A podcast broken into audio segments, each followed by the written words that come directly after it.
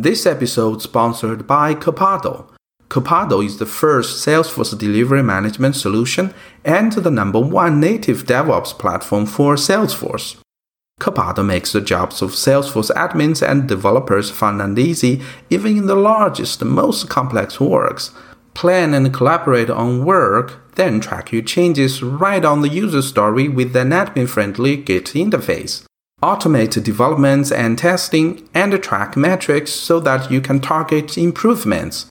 Copado DevOps 360 brings advanced analytics such as value stream mapping, executive summaries, and rich interactive dashboards. These insights help you find inefficiencies and delight your users by delivering innovation faster than ever. Take the pain out of the Salesforce development process and make Salesforce development fun again with Copado.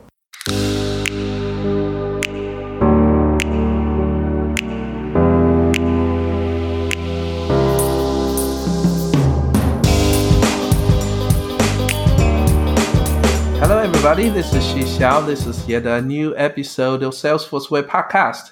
Today, I'm sitting with a wonderful guest with me. His name is Mark Seemann. Hello, Mark. Hello. Good to be here. Yeah, Mark. So, would you like to introduce yourself? Oh, gee, I could I can try. So my name is Mark, and uh, I'm I live in Copenhagen, Denmark, which is where I'm calling in from right now. And um, I've been I've been doing software development for, gee, 20, 25 years, something like that. I actually started out, I, I have a university degree in, in economics. Uh, so I was not really, you know, wasn't really in, in my plans to become a software developer. And then I sort of just stumbled on software development in the, in the mid 1990s and, and thought, hey, this is much more fun. So I basically just started doing that instead. So it's it was sort of like a gradual shift from I, I actually started out working in the Danish Ministry of Economic Affairs. So I um, I used my education a little bit and then I sort of transitioned into software development from there. Um, so exactly how many years of software development experience I have is it's a little bit fuzzy around the edges because it's sort of gradually yeah. transitioned into that, but it's more, it's definitely more than than um, than 20 years. I got my first, you know, you know, job where it said software developer as the title in 1999. So it's been it's been a while, but I did I did software related things even before then. Um, mm. Yeah, so it's been it's been some time. Yeah. So, so Mark, I ran into your Pluralsight courses. It's uh, yeah. about the solid principle, right? You teach people how to yes. write uh, object-oriented uh, programming language. That's right. design those stuff, yeah. and you got almost two thousand ratings with the average of four point five out of five. That's like uh, amazing, you know. That's, I just wondered how much money does this guy get from this one single course? I, I am I'm not sure that I'm allowed to speak about that actually. yeah, it's fine. But you know, that's the first thing, first impression. I get convinced. Okay, let's really check what's the the course content. And the solid was something I really wanted to learn, mm-hmm. but it's always in the book you know I, I i know what it's about but how do i really use them mm-hmm. and how important is it especially in the real life when we are busy you know we're writing the code for the customers for most yeah, of our salesforce yeah. uh, developers right so that's the reason i want you to you know to come into my show and then have a conversation about it so so solid um, i understand it's like a five separate principles yes. that combined with the first letter s uh, O L I D, right? That's true. But it sounded very like academic ah. things. Uh, it's like only the professors in the university wanted to study that. right. Okay. Fair enough. Um, okay. So I think I think the first thing we need to uh, be sure that everyone understands is that I, I, completely get the the point where if if it feels like you're very busy, uh, you may not feel that you have the time to dive into what you you know what you say. You know, it sounds like it's more like an academic thing, but it's it's mm. not really intended to be particularly academic, and it, and it didn't actually grow out of universities. It's it's quite a practical um, set of, of, of, principles that that you know originally Robert C. Martin tried to to put into some rules of thumbs. Um, but mm. I think what's what's really important here is that um, you you probably um, you tend to have more than one goal when you are a software developer because obviously you have this short-term goal that if someone if your customer is asking you when when is the next feature done when is the next feature done um, mm. that's your short short-term goal and those you know solid principles those you know principles of object oriented design they're probably not going to help you reach that immediate goal you know delivering a new feature in you know one week or in two weeks um, mm-hmm. but on mm-hmm. the other hand if you know that you have to work on the same code base for years and years and years you may also have experienced this um, phenomenon where you know when the when the code base is young you can deliver new features fairly quickly but then as the code base grows older and older it becomes harder and harder to add new features because every time you try to add a feature or every time you try to fix a bug um, something else breaks somewhere else in the code base because everything's sort of connected to everything else. So you know that's why we call it spaghetti code, is because if you try to mm. you know pull one you know place, it it affects something completely different uh, in, mm. in in the code base. Um, Is that one type of uh, technical debt? So it, it, might definitely be you know a type of technical mm. debt. Um, so so we um, you know a good textbook or a good you know course about um, the solid principles should always start by saying what I'm about to say now is that you know you should only use those principles if you actually have the problem that they address because mm. you know it it you know sol- the solid principles aren't sort of like a fix it all you know set of, of, mm. of, rules it they're they're there to fix particular problems particularly around you know maintainability of you know code bases that tend to live mm. for a little bit of, of a longer time.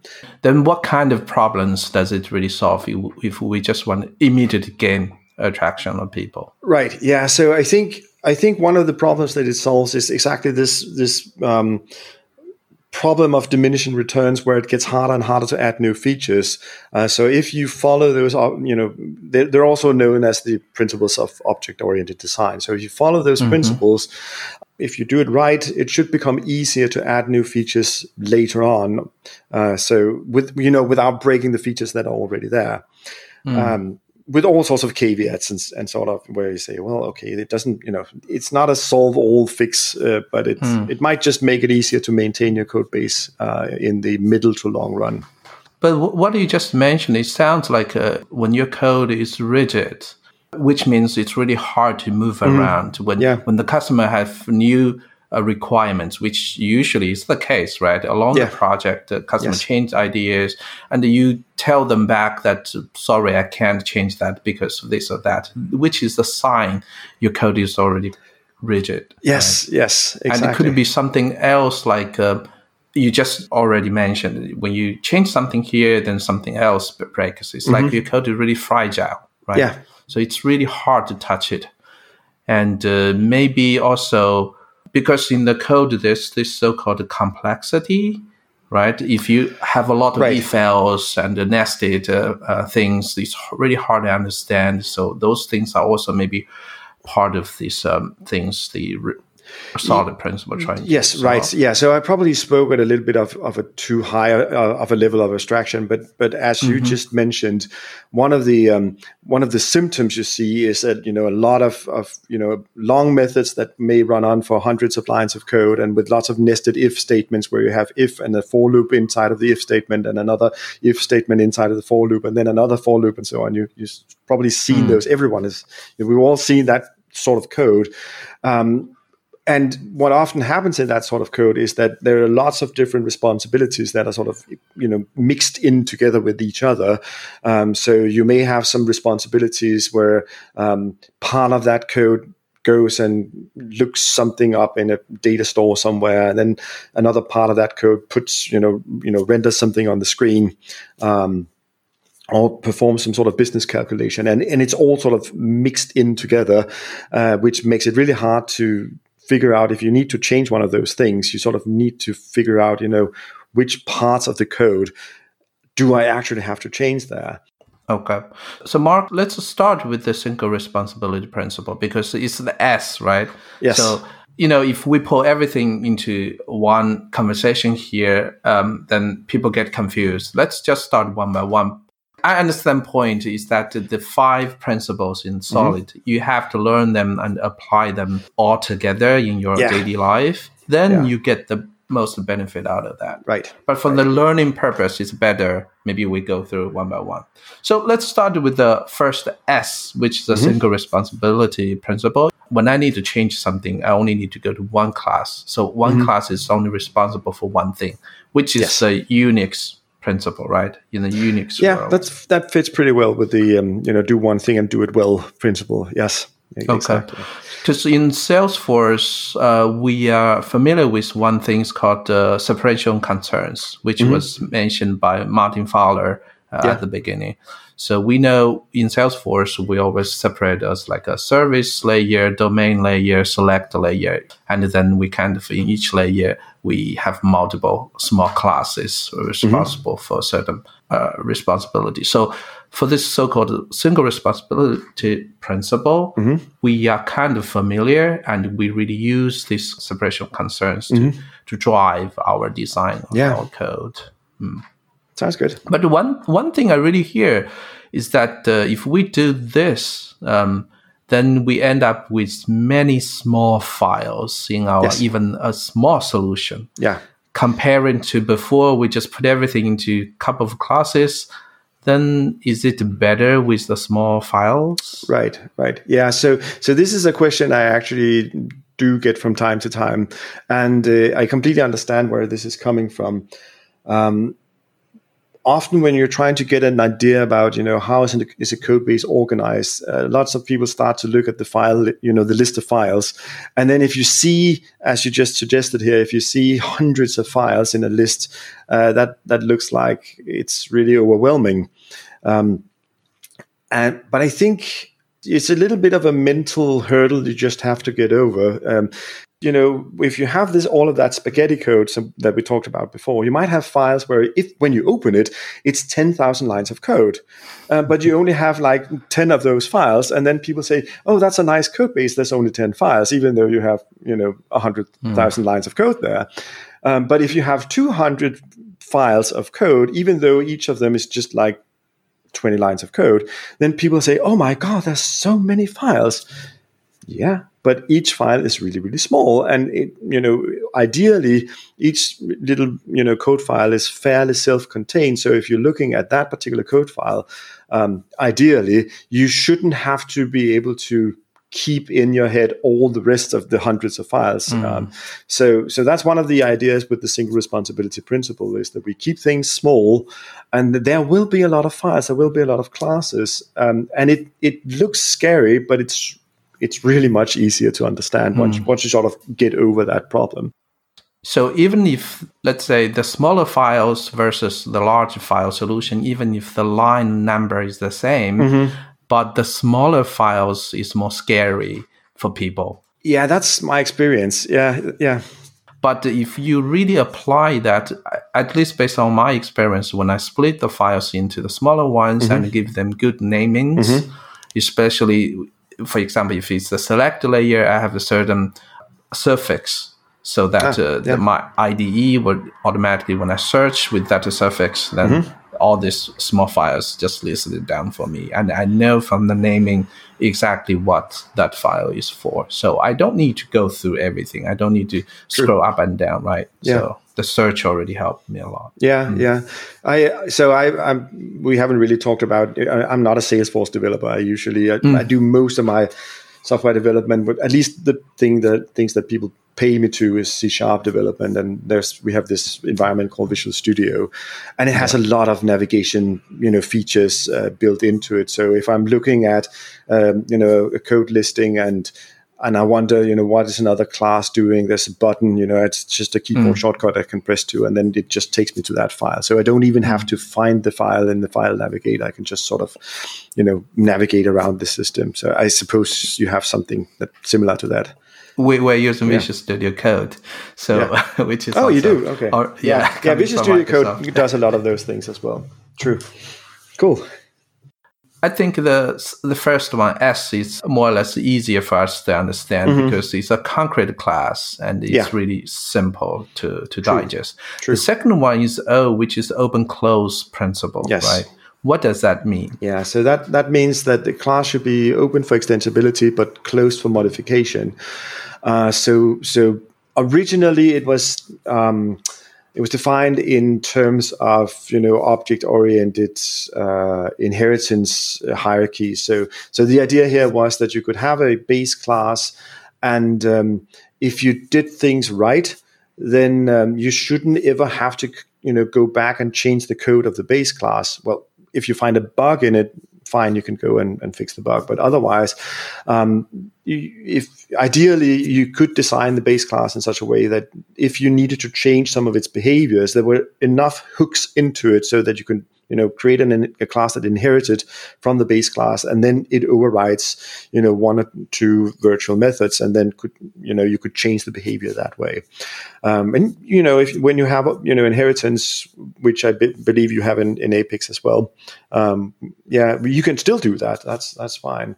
Um, Another another approach to do this is to use the strategy pattern, where you basically just you know instead of, of creating you know an inheritance hierarchy, you can basically use dependency injection and say, well, there's an interface that you inject into the, you know, what was before the base class, and then it calls, you know, methods on that, you know, interface, and then you can always exchange one implementation of the interface with another one. Um, but the basic idea with the open close principle is to say, well, okay, so once the base functionality is has been developed, uh, you shouldn't really have to go back and revisit that code um, because you you should be able to change further on behaviors by adding new classes. Um, that sort of you know extend on the things that need to to change, and I, and I often find that quite useful in a in, you know something like a business context because um, what often happens is you, you, hinted at this already that business rules change, um, so you often get this requirement from the rest of the business that they want you to you know implement that change of the business rule. Um, but I've, I've often found myself in a situation where it's a good idea to keep the old business rules around still. So instead of going uh, in and you know editing the business rules so that you only have the new one, you mm-hmm. can sort of, if if at all possible, then you know leave the old business rules still in the code, but then have you know something that sits side by side. For example, maybe by extending you know a, a previous class um, and changing enough of the way that things are done so that you now have the new business rule, but you know you often run into these things where sooner or later someone will come and ask you to run some calculations based on the old business rule. And it's really nice to be able to say yeah okay i can do that. That class you know is still around. So i'm just i'm just going to use this you know class over there which represents the old business rule and then i can mm. you know tell you okay this was you know, this would be the result that we would have, you know, arrived at with the old business rule, and here's the result we can mm. arrive with the new business rule. You know, it, it, doesn't come up a lot, but it happens, and it's mm. it's just pretty nice to have those older, okay. older things around. It sounds a bit like uh, you have a version controlling system embedded in your code. yes, yes, uh, yeah. Uh, but okay, so I'm not saying you should keep all old code around. It, it's not. I don't mean that, uh, but but sometimes it uh, might. Yeah, I get I get the point. It's it. I just try to um, you know visualize it so people can yes, really understand. Fair enough. Yeah. So when you have the base class, which is like a core of your original design, yeah. which is more kind of like um, abstracted, essential, and then the new things kind of uh, grow on top of that. If if extended if, if possible, yeah, mm-hmm. yeah, that's the idea anyway. Yeah. Uh, okay, so the solid principle, the third one is called the Liskov substitution yeah. principle. It's really a mouthful one and uh, it's a it's a term that I can throw around in the office, and mm. uh, people would think I'm smart. So, yeah. what is Liskov substitution? so, so this is really this is probably the the most abstract and the most academic one. Um, it's and it's difficult to explain in a way that doesn't sound abstract. But once you sort of get it, it took me many years to actually understand really what okay. it says. But once you get it, it's really, you just say, oh, yeah, that makes sense. I mean, it's really intuitively, you know, easy okay. to grasp once you get it.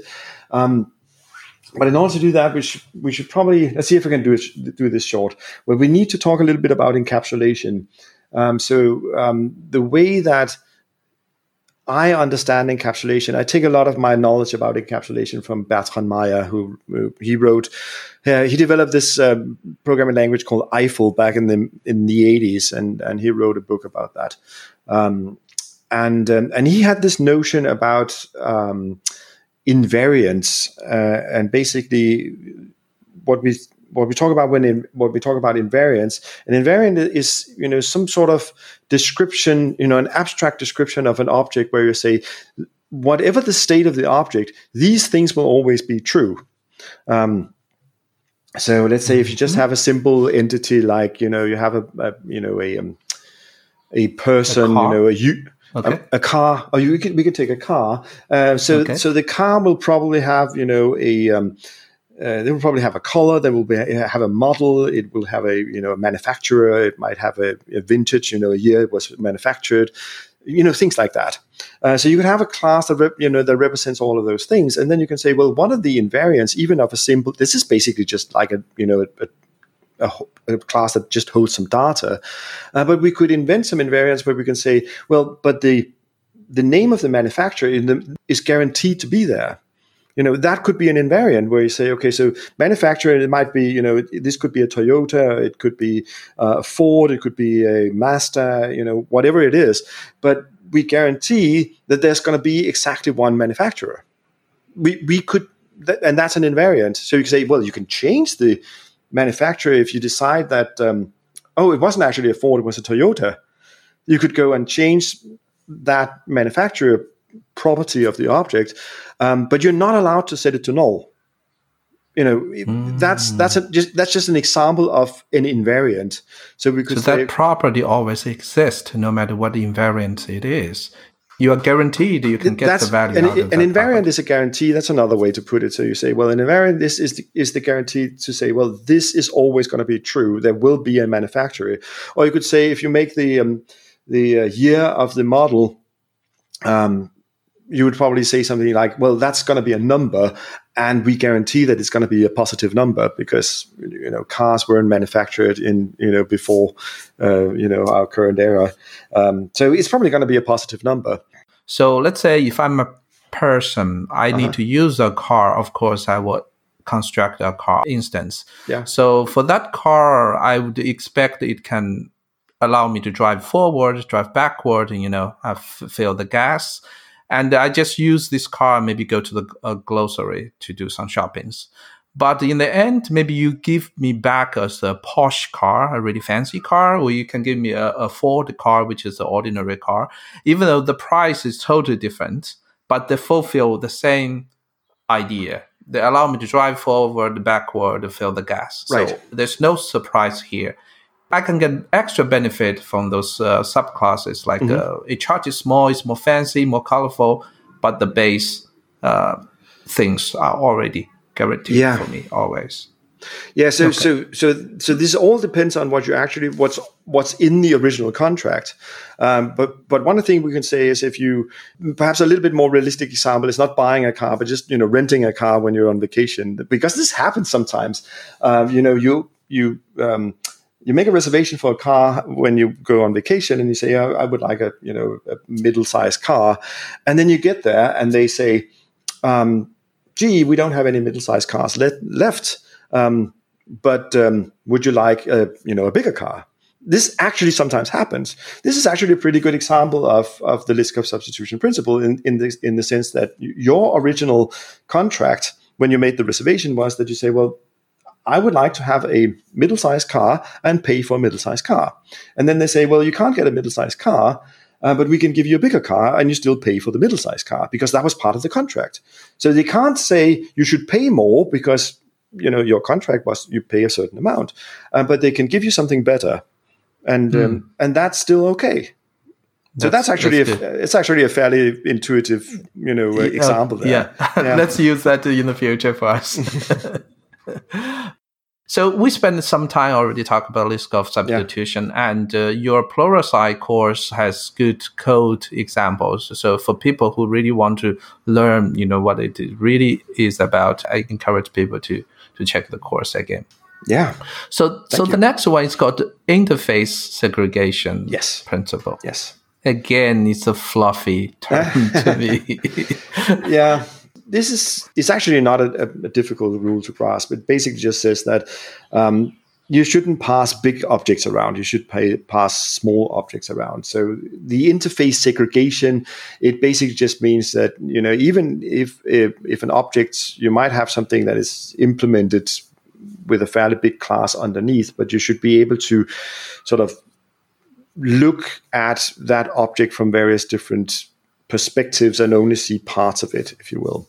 But but really, you know, it, when it comes down to the, pra- the practical matters of things, it, it, what it basically just says is that try to write your code so that you know if you have an input argument that's you know that comes into you know as an argument to a method, and that you know is is an interface of some sort or an abstract base class. Um, you should you should try to design those things so that they don't have, you know, dozens of or hundreds of methods.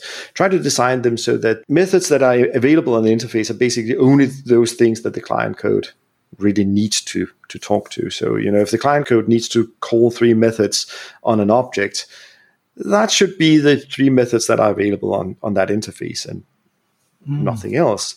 And you know, you can't so this is one of the reasons why we uh, why, why we tend to at least in C sharp, we tend to um, favor interfaces over base classes because you know an object can implement as many interfaces as you'd like it to have, whereas it can only you know inherit from one base class. Uh, so this becomes a fairly good way to even give, you know, even if you have a, an object that has some level of complexity, you can give it, you know, different roles or different aspects by saying, well, it implements this interface and this interface and this interface. And then, you know, depending on what the client code needs, you can just represent that object as being, well, I'm, I'm just now this object is just pretending to be that particular interface. And the fact that it also implements three other interfaces is not a, you know, important for the, that particular client code to know. It becomes more useful when you couple that or when you t- take it in, in the connection with the the last you know part of the solid principles, the D, uh, which is the dependency inversion principle. Um, so now I'm just going to skip ahead for that. Yeah, go ahead. So, yeah. so, the, so the dependency inversion principle. Now, first of all, we shouldn't get too confused with dependency injection. Um, mm-hmm they're sort of related, but not quite. Dependency injection is probably more related to the open close principle actually than the dependency inversion principle. But dependency inversion principle basically just says that um, abstractions should not depend on implementation details. Implementation details should depend on abstraction. So, so the idea here is that you sort of define your abstractions first. So that would be your interfaces or your abstract base classes, and and they can't or they shouldn't depend on implementation details. So if you want to define an abstraction for how do you talk to your database, for example, um, you can define a you know an interface that says, well, I can query um, this my database object and I can get some things you know returned that will actually be you know a real database query, or I can save something into my database object.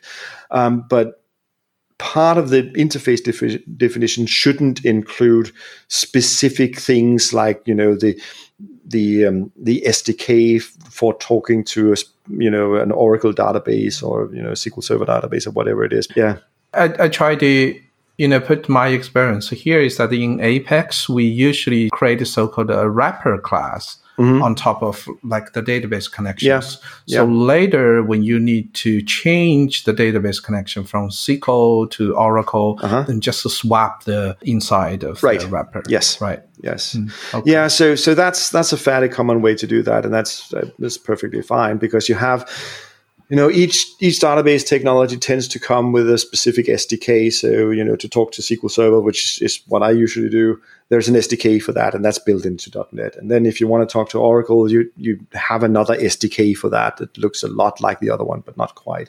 And you know there's another one for MySQL and so on. Um, so all of those SDKs come with very specific concrete types that enable you to talk to that particular kind of database. But then, as you say, you, you create a wrapper. I like to use the word adapter because that's actually a design pattern from, from the design patterns book. But same thing. Mm-hmm. You you you create a class that implements the the abstractions that you've created, and the way that it implements the abstractions that we've created is then by you know using those specific SDKs. You know, depending on which database you want to talk to. Yeah, so that's that's a very common way of doing that, and that's yeah, that's that's still how I do it today. Yeah.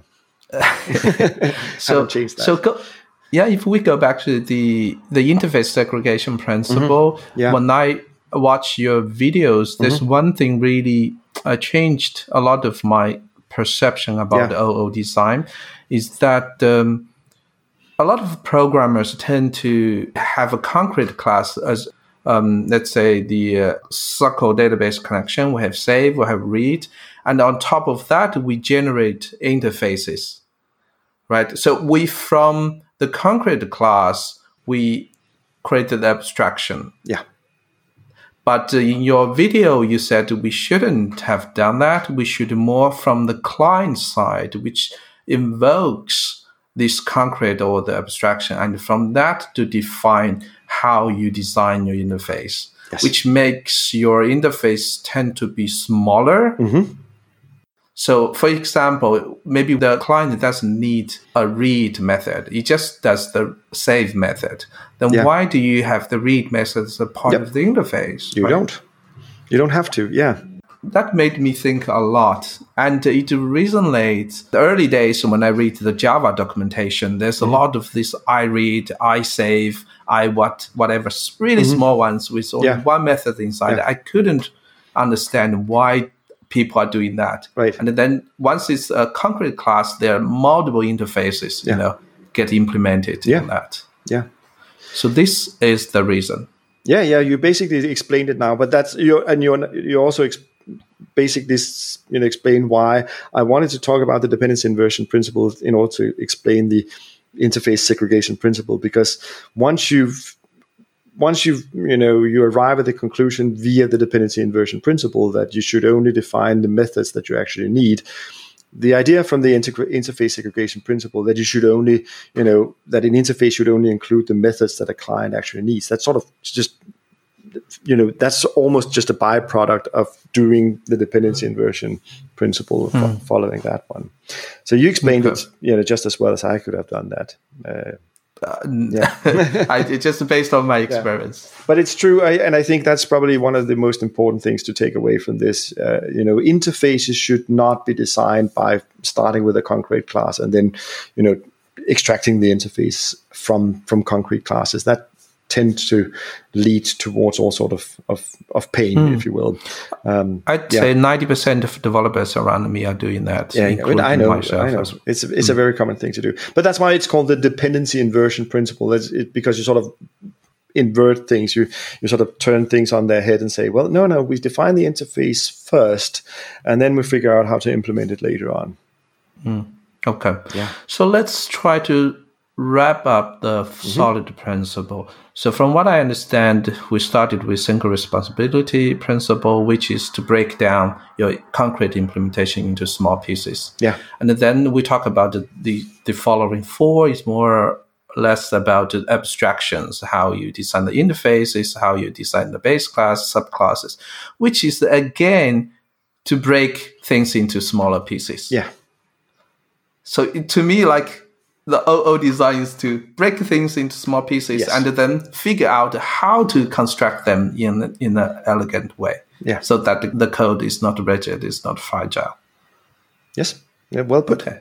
So I, I graduated. yes, you did. you paid attention.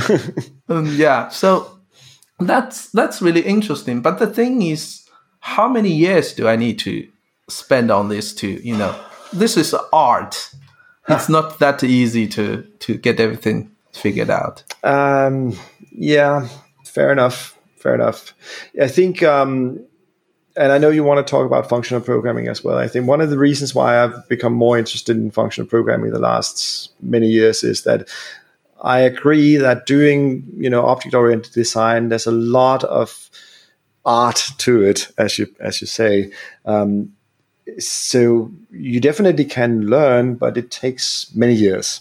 And and I think one of the problems here is that there's um, there isn't that much tangible guidance, if you will. There's there's a lot of, of you know high level ideas, um, but how you actually make those things into the actual code that you're writing, that still takes a lot of practice.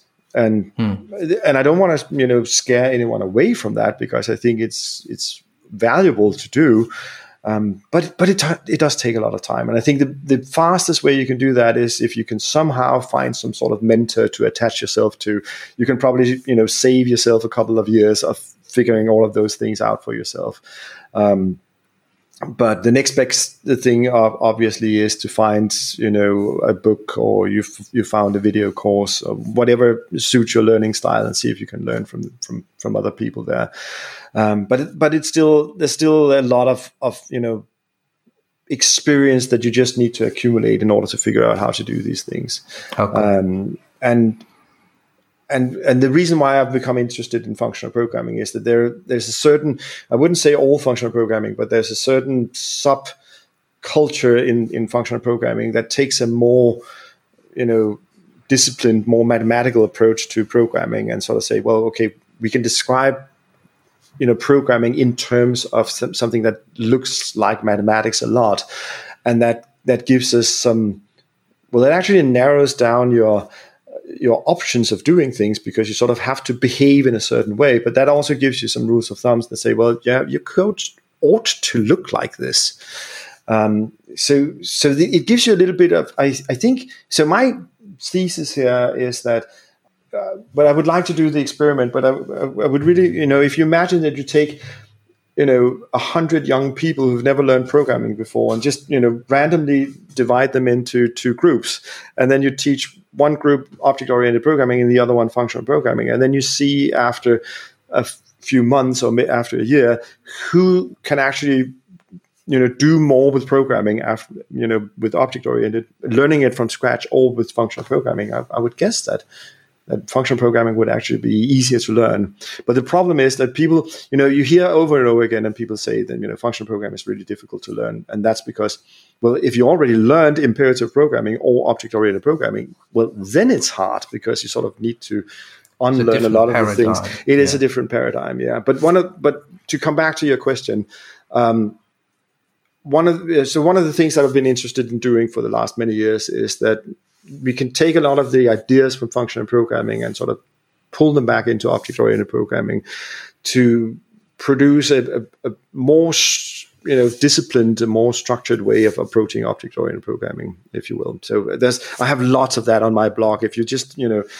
scan my blog for the last few years yeah. you see a lot of that stuff going on. I you know but i i, I publish a, an article every week so there's a lot there. I, I would definitely leave uh, a link on our show notes no, that for your good. personal blog. Yeah